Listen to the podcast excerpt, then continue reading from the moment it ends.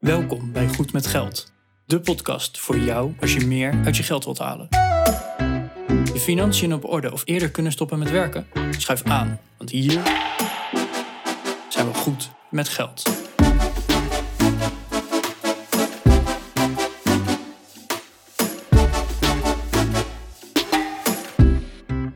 aflevering 104 van de Goed met Geld podcast. Ik ben Bas Ik ben Arjan. En wij gaan vandaag het hebben over het beginnen van een eh, bedrijf. Ja, Bas, want jij bent je bedrijf begonnen. Ja. En daar hebben we het wel eens over gehad in, eh, in onze podcast. Van oké, hoe gaat het er nou mee? Lukt het allemaal? Eh, wa- Waar ben je tegen aangelopen? Wat is je alles meegevallen? Maar we gaan het vandaag nog eens een, een stapje meer terug doen.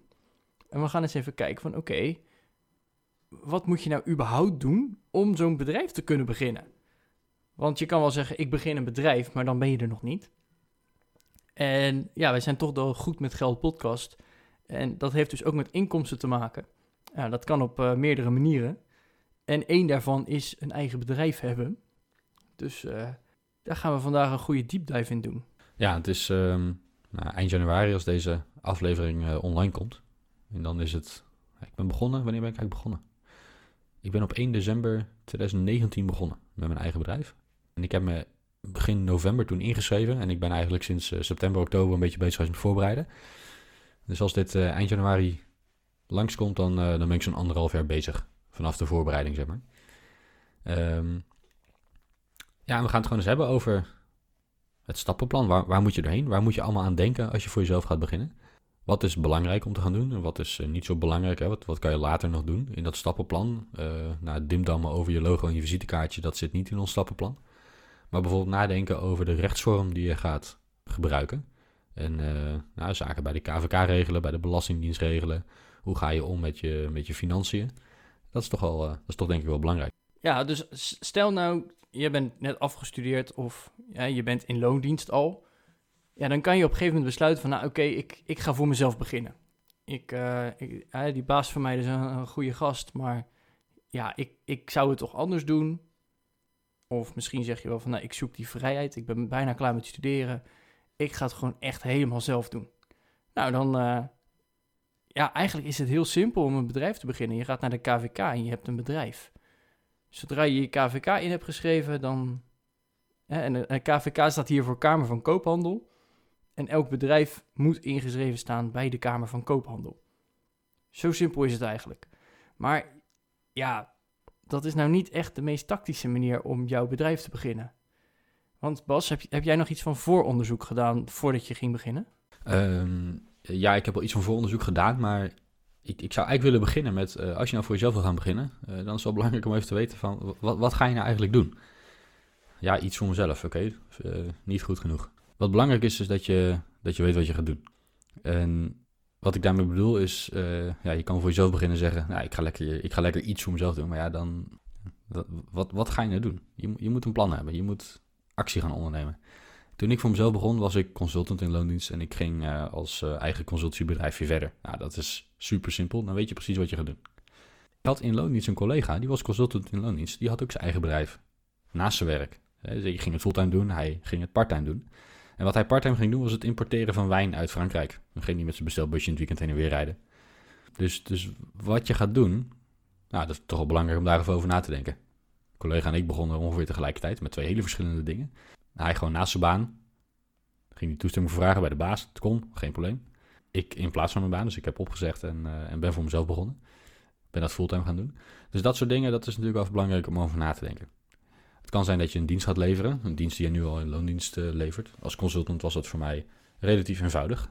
Mijn klanten waren ook al gewend om met freelancers te werken.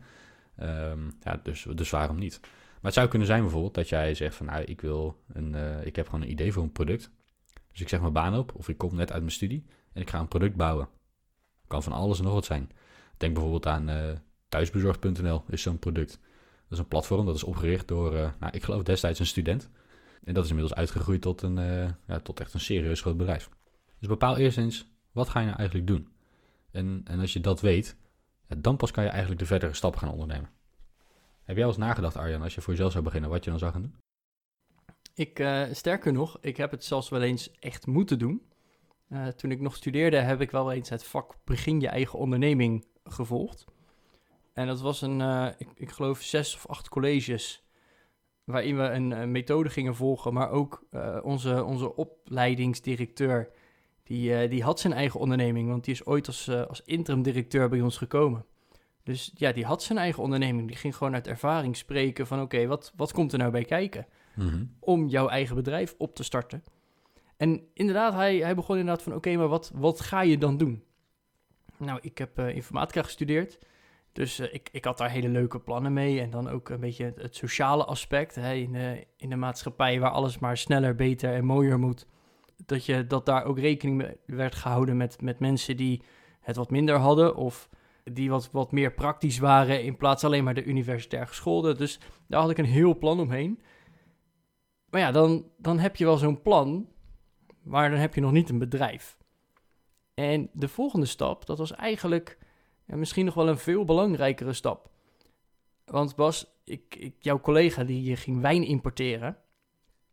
En die ging dat doen naar Nederland, neem ik aan. Ja. Ja. Op zich heel logisch. Wij Nederlanders houden wel van een glas wijn.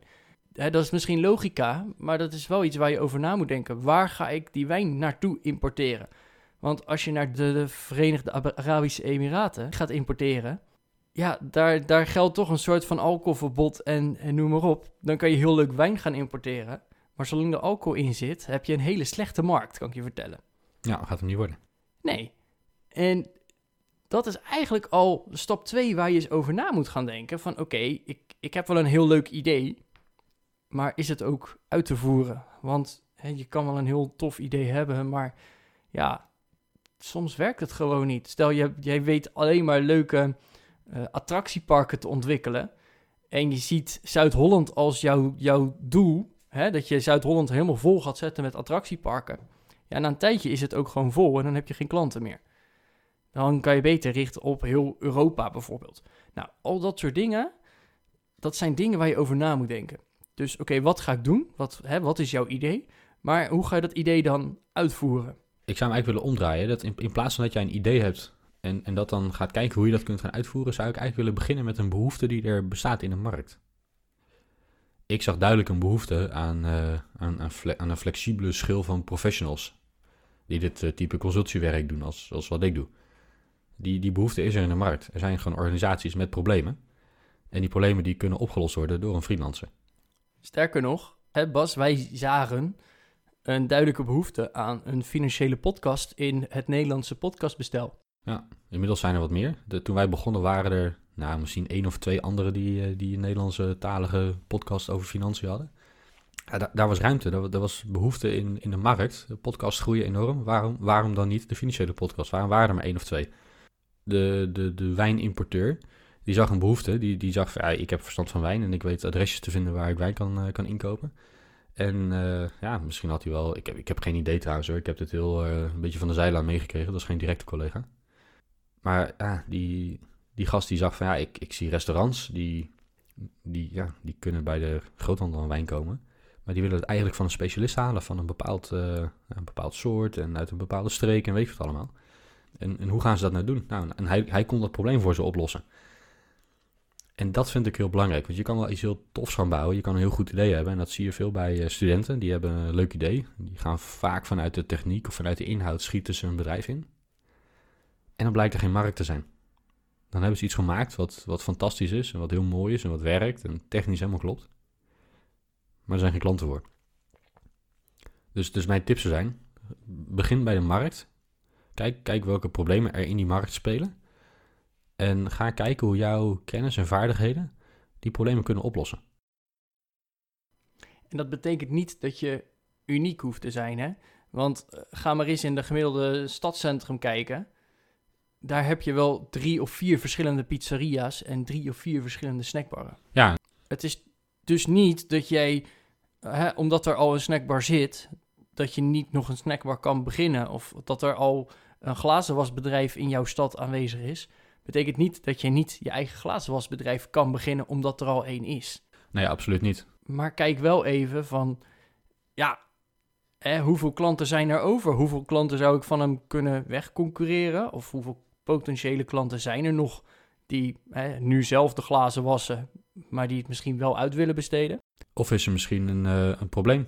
Hè? Misschien vragen de klanten wel om een eh, goedkopere dienstverlening met, met minder service, maar voor een lager tarief.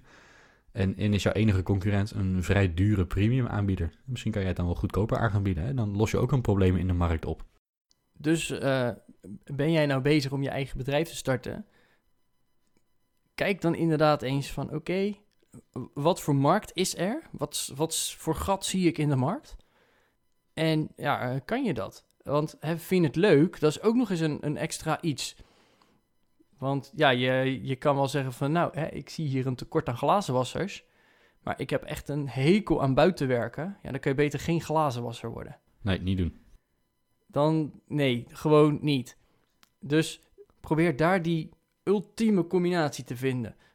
Welke behoefte is er in de markt? Is er überhaupt markt? Hè? Dat is wel belangrijk. Waar ben je goed in en wat vind je leuk? Daar die ultieme combinatie in. Want dan heb je straks werk, want er zijn klanten, er is een markt. Je hebt werk wat je leuk vindt.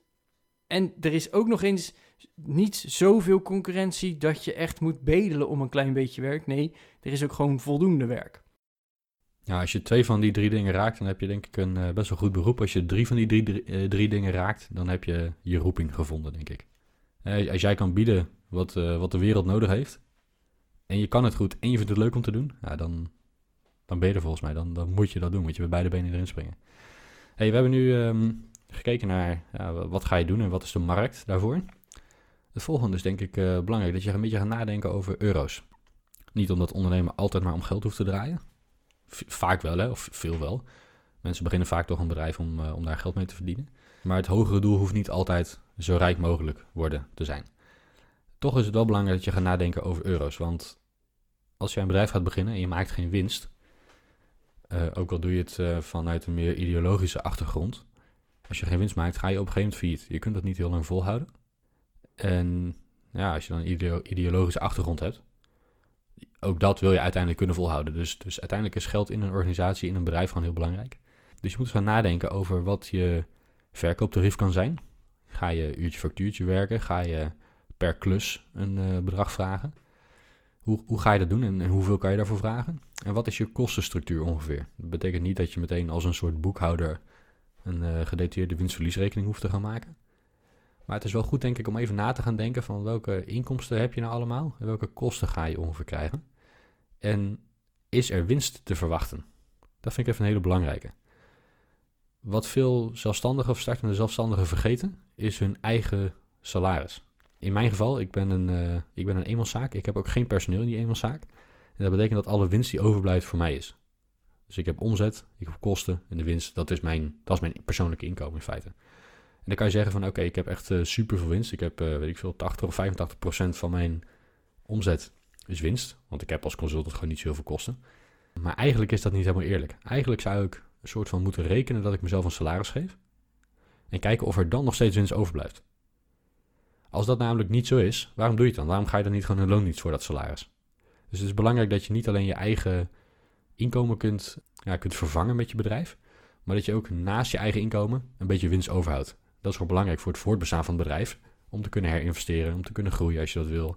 Uh, om een buffer op te bouwen voor in de slechtere tijden enzovoorts. Dus ga ook eens nadenken over, je, ja, over de geldzaken rondom het starten. Ja, en dan kan je misschien nu denken van ja Bas, dat, dat vertel je wel leuk, maar eh, waarom zou ik in loondienst gaan eh, als ik dat geld ook uit mijn bedrijf kan halen en noem maar op. Maar denk er dan ook even bij na dat er ook een risicofactor bij zit. Precies. Want als jij in loondienst bent en je verdient een bepaald bedrag, dan is het uiteindelijke risico is over het algemeen voor de werkgever. Hè, als er iets misgaat, dan heeft de werkgever daar een verzekering voor. Of nou, de, de uiteindelijke verantwoordelijke ligt ergens, of bij jou of bij de werkgever. Maar er is altijd wel iets van een, een, een vangnet omheen geregeld. Ja. Maar stel nou dat jij je eigen bedrijf hebt. En Bas, jij, jij zit in een consultancy, jij zal vast wel een keer met een database werken. Stel dat je nou per ongeluk een keer op delete klikt of zo. Ja, dan ben jij verantwoordelijk. Ja, dat soort fouten die zijn dan uh, voor mij. Ja, dan is de fout inderdaad voor jou. En dan ben jij opeens persoonlijk aansprakelijk. En die winst, dat, dat is dan heel leuk, maar dat is dan opeens ook weg. En dat stukje winst, daar moet je ook bijvoorbeeld je verzekering van kunnen betalen. Uh, maar ook jouw ontwikkeling, hè? je moet een keer op cursus, moet je daar ook van kunnen betalen. Dan kan je wel zeggen, ja, maar ik, ik, alles, alle winst gaat naar mij toe. Dus dan keer ik mezelf een keer wat minder uit. Maar ja, uh, voor hetzelfde geld moet je elk jaar opnieuw certificeren. Ja, wat je dus moet voorkomen inderdaad is dat je, er, uh, dat je erop achteruit gaat als het ware. Dus, dus rekenen als je, als je voor jezelf gaat uh, nadenken. En dat hoeft echt niet gedetailleerd te zijn. Dat kan heel simpel zijn. Ik begin een pizzeria. Ik ga voor 100.000 euro per jaar pizza's verkopen. Ik heb huur van uh, 20.000 euro per jaar, dus ik hou 80 over. Ik heb uh, inkoop van 20.000 per jaar, dus ik hou nog 60 over. Ik ga mijn eigen salaris betalen. Uh, oh shit, dat was 70.000 eigenlijk in loondienst. Dus nee, dat kan niet uit. Zo simpel kan het zijn. Of ik had 30.000 in loondienst, dus het kan nog steeds uit en ik hou 30.000 winst over. Zo, zo simpel kan het zijn. Hè? Dat, als je er op dat niveau over nadenkt, dan, dan doe je het beter, denk ik, dan hoe, hoe de meeste mensen dat doen. Maar, maar trap niet in die valkuil dat je naast je eigen salaris, wat je eigenlijk gewoon elke maand moet kunnen veiligstellen, dat moet je eigenlijk altijd kunnen opnemen zonder dat dat een probleem is. Dat, dat moet onderdeel zijn van je kostenstructuur. Zorg ervoor dat er daarnaast nog winst overblijft. En, en probeer een beetje te mikken op minstens een procentje of 10 van je omzet, dat dat dan winst overblijft nadat je ook jezelf hebt betaald. Dat zorgt er namelijk voor dat je niet in de financiële problemen komt. Als een klant een keer wat later betaalt, dan is dat niet zo heel erg als je een goede winstmarge hebt. Terwijl als je een hele dunne winstmarge hebt, ja, dan, dan kan het zijn dat je wel geld verdient elke maand. Dat je ook winst maakt aan het eind van het jaar. Maar dat het heel krap is tussen je inkomsten en uitgaven. Dus, dus maak het wat makkelijker voor jezelf. En um, ja, probeer er niet tussen te wringen voor, uh, voor een paar procent winst. Of voor misschien wel geen winst als je eigen salaris meerekent. Ja, want bijvoorbeeld jouw pizzazaak wil je ook elke vijf jaar even een nieuw likje verf geven. Dat moet niet van jouw eigen salaris betaald worden. Precies. Nou, als we het hebben gehad over... We hebben eigenlijk nu net een ondernemingsplan gemaakt, hè Arjan? We hebben bepaald uh, waar we goed in zijn, wat de markt wil, wie, uh, wie de klanten kunnen zijn, uh, wat we gaan aanbieden, wat het tarief daarvoor is. Dus we hebben eigenlijk een soort ondernemingsplan uh, gemaakt. Nou, wat de volgende stap is, is denk ik het kiezen van een rechtsvorm. Ja. ja en even de disclaimer hier, we zijn geen juridisch adviseurs of belastingadviseurs. Dus wij gaan niet adviseren of je een eenmanszaak of een BV of een VOF moet beginnen. Maar het is wel belangrijk om zelf even na te denken of je het te laten adviseren over de rechtsvorm die je moet kiezen. Ik heb voor mijn bedrijf een eenmanszaak gekozen. Ja, qua rechtsvorm kiezen veel uh, beginnende ondernemers voor uh, of een eenmanszaak of een BV. Of als ze samen gaan werken, een VOF, is redelijk gebruikelijk. Maar de, de meeste startende ondernemers die het alleen gaan doen, kiezen toch vaak voor een eenmanszaak bij wat kleinere bedrijven. En um, ja, we gaan het hier niet, niet alle voor- en nadelen van beide uitleggen. Daarvoor moet je, denk ik, toch professioneel advies gaan inwinnen. Maar, maar heel in het kort, in een eenmanszaak drijf jij zelf als eigenaar het bedrijf. Jij, jij bent het bedrijf. Het bedrijf zelf is geen geen op zichzelf staande entiteit. Dat betekent dus dat alle aansprakelijkheid van het bedrijf voor jou persoonlijk is. Als jij schulden maakt, dan uh, kunnen ze ook jouw privébezittingen komen opeisen. Als je fouten maakt, dan ben je persoonlijk aansprakelijk. En belastingtechnisch betekent het dat de winst die jij maakt in jouw eenmanszaak, dat dat jouw persoonlijke inkomen is waar je inkomstenbelasting over moet betalen. Je betaalt jezelf dus geen salaris uit de eenmanszaak, maar je hebt omzet en kosten, kosten zonder salaris.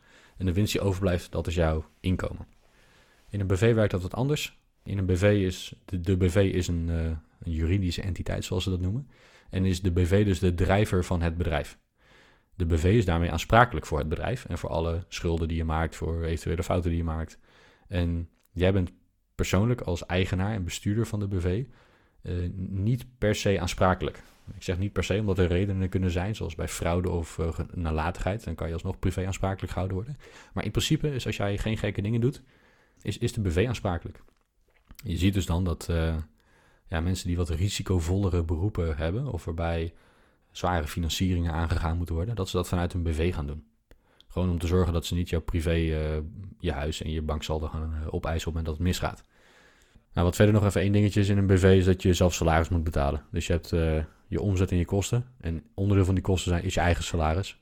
Nou, en daarna kan er nog winst overblijven of niet. En die winst die blijft in het bedrijf zitten of die kan je uitkeren aan de eigenaren. Dat is eigenlijk even heel grofweg uh, wat, je, wat je qua rechtsvormen kan kiezen. Je hebt dan nog een VOF. Een VOF, ja, het is niet helemaal waar. Maar ik beschouw een VOF vaak als een uh, eenmanszaak met meerdere eigenaren. Ze werken een beetje hetzelfde als een eenmanszaak. Alleen er kunnen meerdere eigenaren in het bedrijf zitten. Ik ben zelf met een eenmanszaak begonnen. Ik denk er wel over na om een, uh, om een BV op te richten. Dat kan belastingtechnisch misschien aantrekkelijker zijn als je wat meer gaat verdienen of als je groter wil groeien. Maar voor nu is de eenmanszaak ook gewoon wel lekker makkelijk. Je ziet dus dat veel kleine ondernemingen gewoon als eenmanszaak beginnen. Dat scheelt een hoop gedoe. Je hebt geen accountant nodig, je, hoeft niet naar de notaris, je hoeft alleen maar naar de Kamer van Koophandel om je in te schrijven. Dus het is, vrij eenvoudig. Ja, en ik heb ook wel eens gehoord dat uh, iemand die, die had eerst zijn eenmanszaak. En na een aantal jaar uh, is hij uiteindelijk overgegaan naar een VOF. Uh, dat was mede omdat zijn vrouw daarbij kwam. En als ik het goed zeg, heeft hij dus op advies van zijn accountant of, of financiële mannetje... is dat omgezet naar een VOF, samen met Ja. zijn vrouw. Ja? En voordeel daaruit is dat jij na een x aantal jaar heb je niet meer de, de startersaftrek en al dat soort voordelen. Mhm. Maar omdat je dan een nieuwe rechtsvorm begint, krijg je wel weer opnieuw al die voordelen. Mhm. Dus dat, dat was nog even van, oh, dat, dat is ook nog zoiets van, op welk moment ga je dat eventueel dan nog eens omzetten en verder. En, hè, want het is ook best wel een logische stap dat jij begint als eenmanszaak.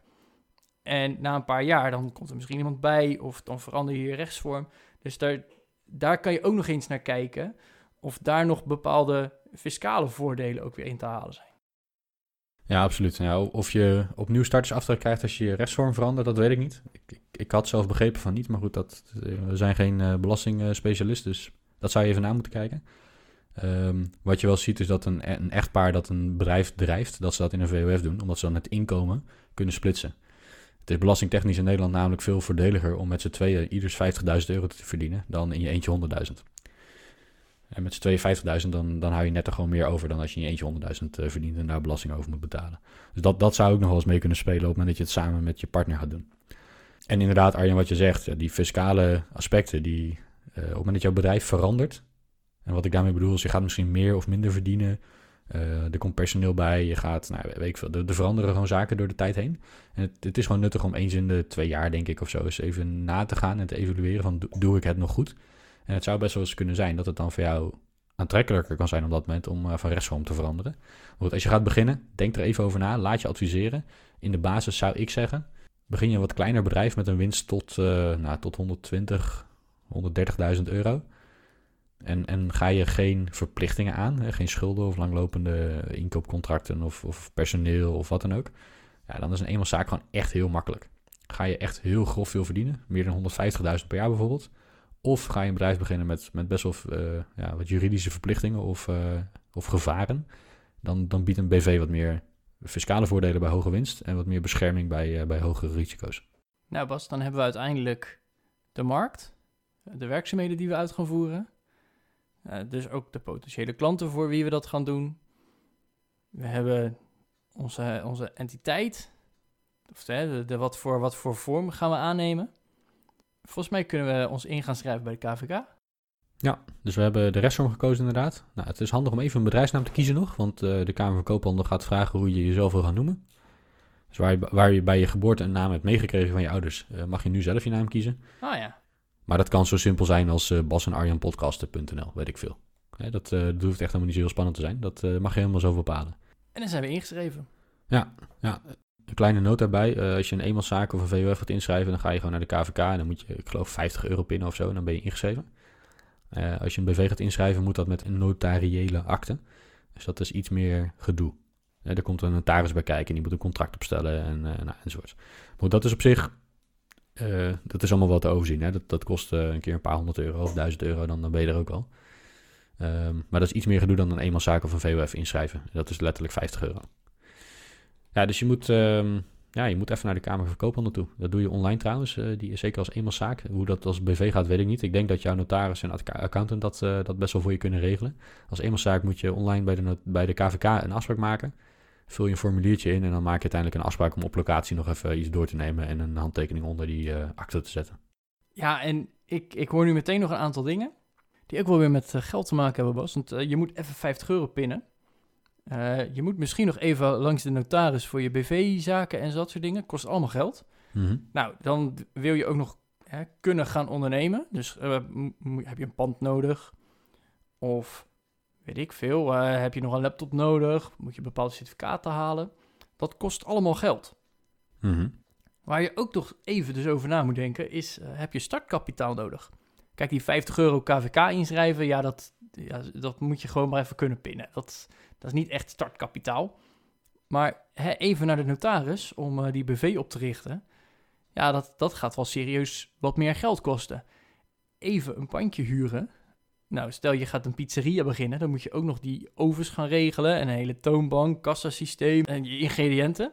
Ook niet heel onbelangrijk. Moet je allemaal voor financieren. Ja. Nou, dat zijn dus even dingen die kosten gewoon serieus geld. Ja, heb je nog iets van startkapitaal?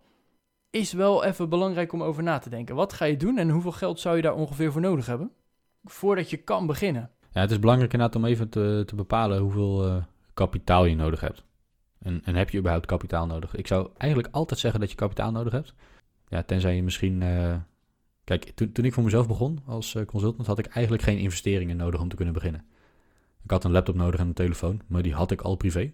Dus ik heb geen andere laptop of telefoon gekocht. En, en meer dan dat had ik eigenlijk niet nodig om mijn werk te kunnen uitvoeren.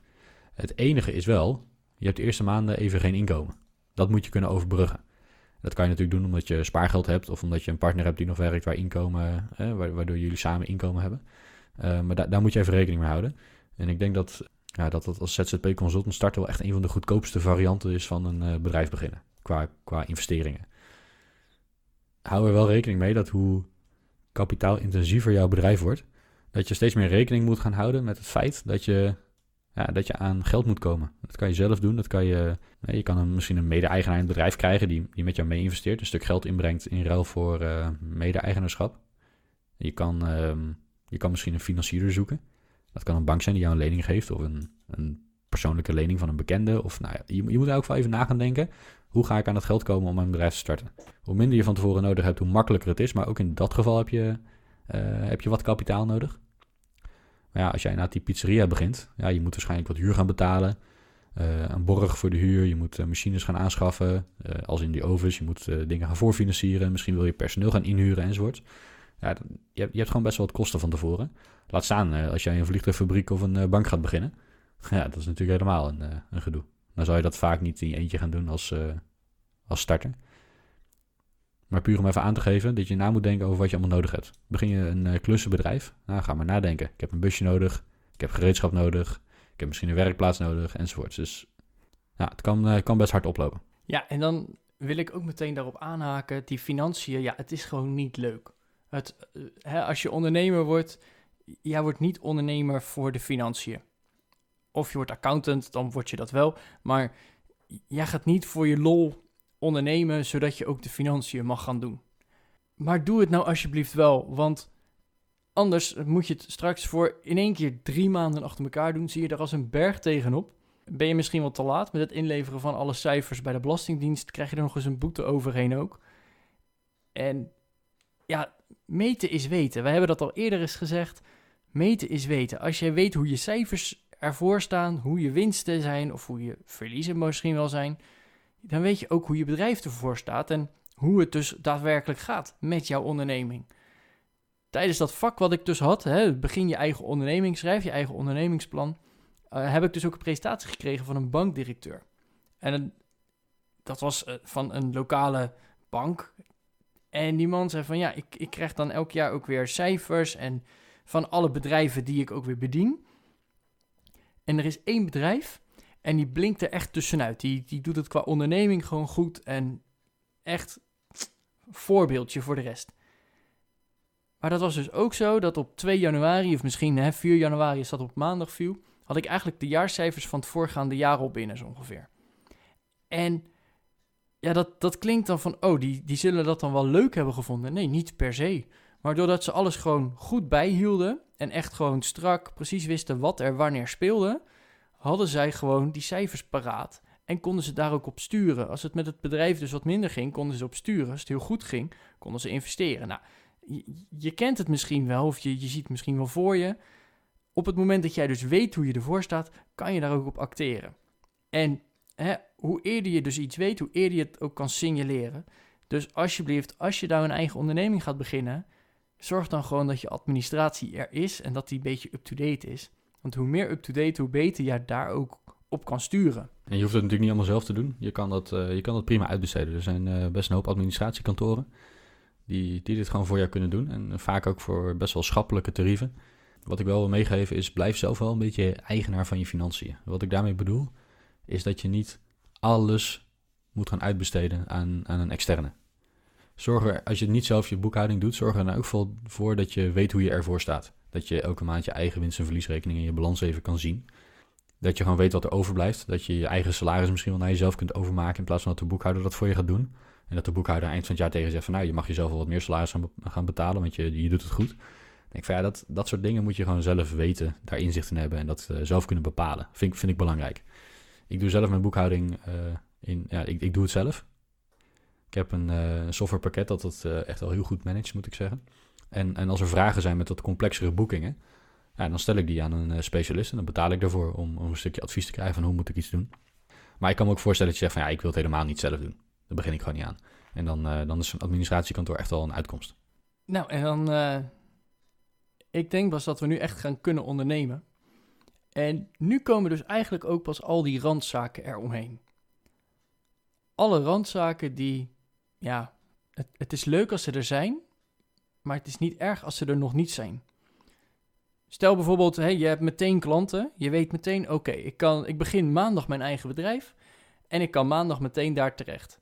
Nou, dan hè, dat je dan nog geen promotie hebt. Ja, je hebt meteen al klanten. Stel dat je te weinig klanten hebt. Nou, dan heb je dan precies die tijd om je promotie te gaan doen. Een logo voor je bedrijf. Tuurlijk, het is super leuk als je een heel mooi logo hebt. Wat er fancy en gelikt uitziet. En hè, dat je visitekaartjes hebt. Dat je website op orde is. Maar op het moment dat je genoeg klanten hebt. Ja, het zal. Tuurlijk, het is leuk dat zij op jouw website kunnen kijken. Maar als je er geen last van hebt dat je het niet hebt, waarom zou je het dan hebben? Het is dus niet zo, en eh, Bas, dat hebben wij eigenlijk met deze podcast ook gedaan. Het is niet zo dat als het nog niet perfect is, dat je nog niet kan gaan ondernemen. Tuurlijk, je moet wel een beetje testen. Je moet een bedrijfsnaam hebben. Je moet, hè, een, een e-mailadres is misschien ook wel handig dat ze je ergens kunnen bereiken of een 06-nummer. Zo hebben wij bijvoorbeeld met deze podcast wel getest van oké, Welke techniek gaan we gebruiken? Hoe gaat het ongeveer werken? En hè, hoe, hoe kunnen we uiteindelijk die podcast neer gaan zetten? Maar ja, dat onze website nog niet perfect was. En dat ons logo in de tussentijd nog een keer veranderd is. En dat we nog een keer van microfoons zijn gewisseld. Ja, dat, dat is ook het leren tijdens het bezig zijn. Dat jouw logo er misschien een half jaar later pas is. Ja, prima je kan ook wel eerst drie maanden over je logo bezig zijn. Maar dan heb je dus drie maanden daaraan besteed en heb je nog geen euro verdiend. Terwijl je wel drie maanden jezelf salaris uit wil betalen. Of tenminste, ik neem aan dat je ergens je boterham van moet kunnen betalen. Ja, dat geld moet gewoon binnenkomen. Dus probeer die prioriteiten een beetje voor jezelf op orde te hebben. Eerst weten wat de markt is en zorgen dat het, de, achtergrond van dat bedrijf, hè, je financiën, je, je marktonderzoek, wat ga je nou daadwerkelijk doen, zorgen dat je klanten hebt, al dat soort dingen, dat dat geregeld is, zodat die euro's dan binnen gaan komen. En dan kan je wel eens gaan kijken van oké, hoe kan ik mijn website nou fancy en gelikt maken? En als die nou nog in, in versie 0.5 of 0.8 werkt, alle informatie staat erop, maar ja, dat ene lijntje staat nog niet helemaal recht of hè, dat, hij laat wat langzaam gewoon online knallen. Want als die niet online is, dan gaat niemand jou vinden. Niemand kan jou bereiken op je website zolang die niet online is. Als die wel online is, maar hij is nog niet perfect, kunnen ze je in ieder geval bereiken. Hooguit zeggen ze van nou hè, ik had het anders gedaan, maar hey, alle informatie staat erop, dus waarom niet? Ik bel je gewoon. Precies. Ja, dat is denk ik heel belangrijk, hè? dat je niet... Uh... Ja, dat je niet blijft hangen in het winkeltje spelen, maar dat je gewoon je winkel open doet. Dat is veel belangrijker, denk ik. Ja, Bas, als ervaringsdeskundige volgens mij hebben wij nu redelijk behandeld hoe jij nou je eigen bedrijf kan beginnen. Zijn er nou nog dingen waarvan je zegt van nou, voordat we deze podcast echt afsluiten, moet ik op zijn minst dat nog even geroepen hebben van hou daar nou rekening mee als je, als je gaat beginnen? Ja, één dingetje wat ik even wil noemen, en dat is niet voor alle bedrijven van toepassing, maar wel voor de, uh, voor de ZZP'ers die een dienst leveren, uh, die, die zakelijke dienstverleningen doen let erop dat je uh, met een stukje schijnzelfstandigheid te maken kunt krijgen. En wat dat betekent is dat als ondernemer krijg je wat voordelen op de inkomstenbelasting. Je hebt wat kortingen hier en daar als je aan bepaalde voorwaarden voldoet. Alleen de Belastingdienst wil niet dat jij in loondienst bent en doet alsof je ondernemer bent en daardoor die kortingen krijgt. Ja, dat is misschien ook wel terecht natuurlijk. En, en wat de Belastingdienst de laatste tijd veel, veel ziet is dat er veel schijnzelfstandigheid is. Dat zijn mensen die zich inschrijven als, uh, als onderneming, zichzelf verhuren aan een bedrijf. En in dat bedrijf werk gaan doen. En daar misschien fulltime zitten en dat twee of drie jaar doen. Hetzelfde werk doen als, als eigen personeel in dat bedrijf. Ja, en dan wordt het steeds moeilijker om op een gegeven moment hard te maken dat je wel echt ondernemer bent. Eigenlijk ben je dan gewoon stiekem in loondienst, maar in plaats van dat je salaris krijgt, stuur je een rekening elke maand. En, en dat mag officieel niet. Nou, er wordt er vaak geroepen, je moet drie klanten hebben. Dat is, dat is deels waar. Het is niet zo dat als je drie klanten hebt, dat je dan automatisch ondernemer bent. Maar het hebben van drie of meer klanten, dat wordt wel gezien als een, uh, een argument dat je ondernemer bent. Het is dus niet zwart-wit. En hoe meer argumenten je hebt dat je ondernemer bent, uh, namelijk dat je zelf risico loopt op klanten die niet betalen als jij je werk niet goed doet. Het feit dat jij werk doet dat door interne mensen niet gedaan kan worden. Uh, het feit dat je niet meer dan 60 of 70 procent van je tijd bij één klant besteedt. Allemaal van dat soort argumenten die er zijn. Ja, die, die helpen om, uh, om die beschuldiging van schijnzelfstandigheid te voorkomen. Ik vind dat als, uh, ja, persoonlijk als ZZP'er vind ik dat best wel belangrijk. Ik, ik ben echt ondernemer. Ik heb het afgelopen jaar, ik denk 10 of 11 betalende klanten gehad. Bij geen enkele klant zit ik zo hoog in mijn uren dat dat 60 of 70 procent van mijn totale tijd is geweest. Ik loop het risico dat als ik mijn werk niet goed doe, dat ze me niet betalen. Uh, ik, ik ben echt ondernemer. Ik ontwikkel zelf producten en diensten ook, hè, naast, uh, naast het feit dat ik uurtje factuurtje uh, handjes lever. dat zijn allemaal kenmerken van, van ondernemerschap. Maar ik ken ook mensen die, ja, die een beetje het vergelijkbaar werk doen als ik. Alleen die vervolgens drie jaar lang bij één opdrachtgever zitten, 40 uur in de week. Dan denk ik van ja, dus het is wel heel comfortabel elke maand even je rekening sturen en that's it. Maar, maar ben je wel echt aan het ondernemen? Want je had dat ook in loondienst kunnen doen. Daar, daar vind ik wat van. En daar vindt de Belastingdienst ook wat van. Er wordt op het moment niet heel hard op gehandhaafd. Maar ga ook niet afwachten. Wees er zelf bij. Dat uh, wil ik even meegeven nog. Ik denk een hele goede tip. Uh, beste luisteraar, vond je dit nou leuk? Uh, reageer dan ook even of geef een duimpje ergens. Dat kan op Instagram, goed met geld. Op Apple Podcast op Spotify. Je kan ook een mailtje sturen, gmg.goedmetgeldpodcast.nl of een berichtje achterlaten onder de show notes www.goedmetgeldpodcast.nl slash 104. Maar heb jij bepaalde ervaringen van nee, ik ben ooit een keer voor mezelf begonnen en ben daar nog tegenaan gelopen? Deel dat dan ook vooral, want daar kunnen wij, maar ook onze luisteraars weer verder van leren. En uh, ja, ik denk dat we eigenlijk uh, het beste kunnen afsluiten weer met uh, tot volgende week. Tot volgende week.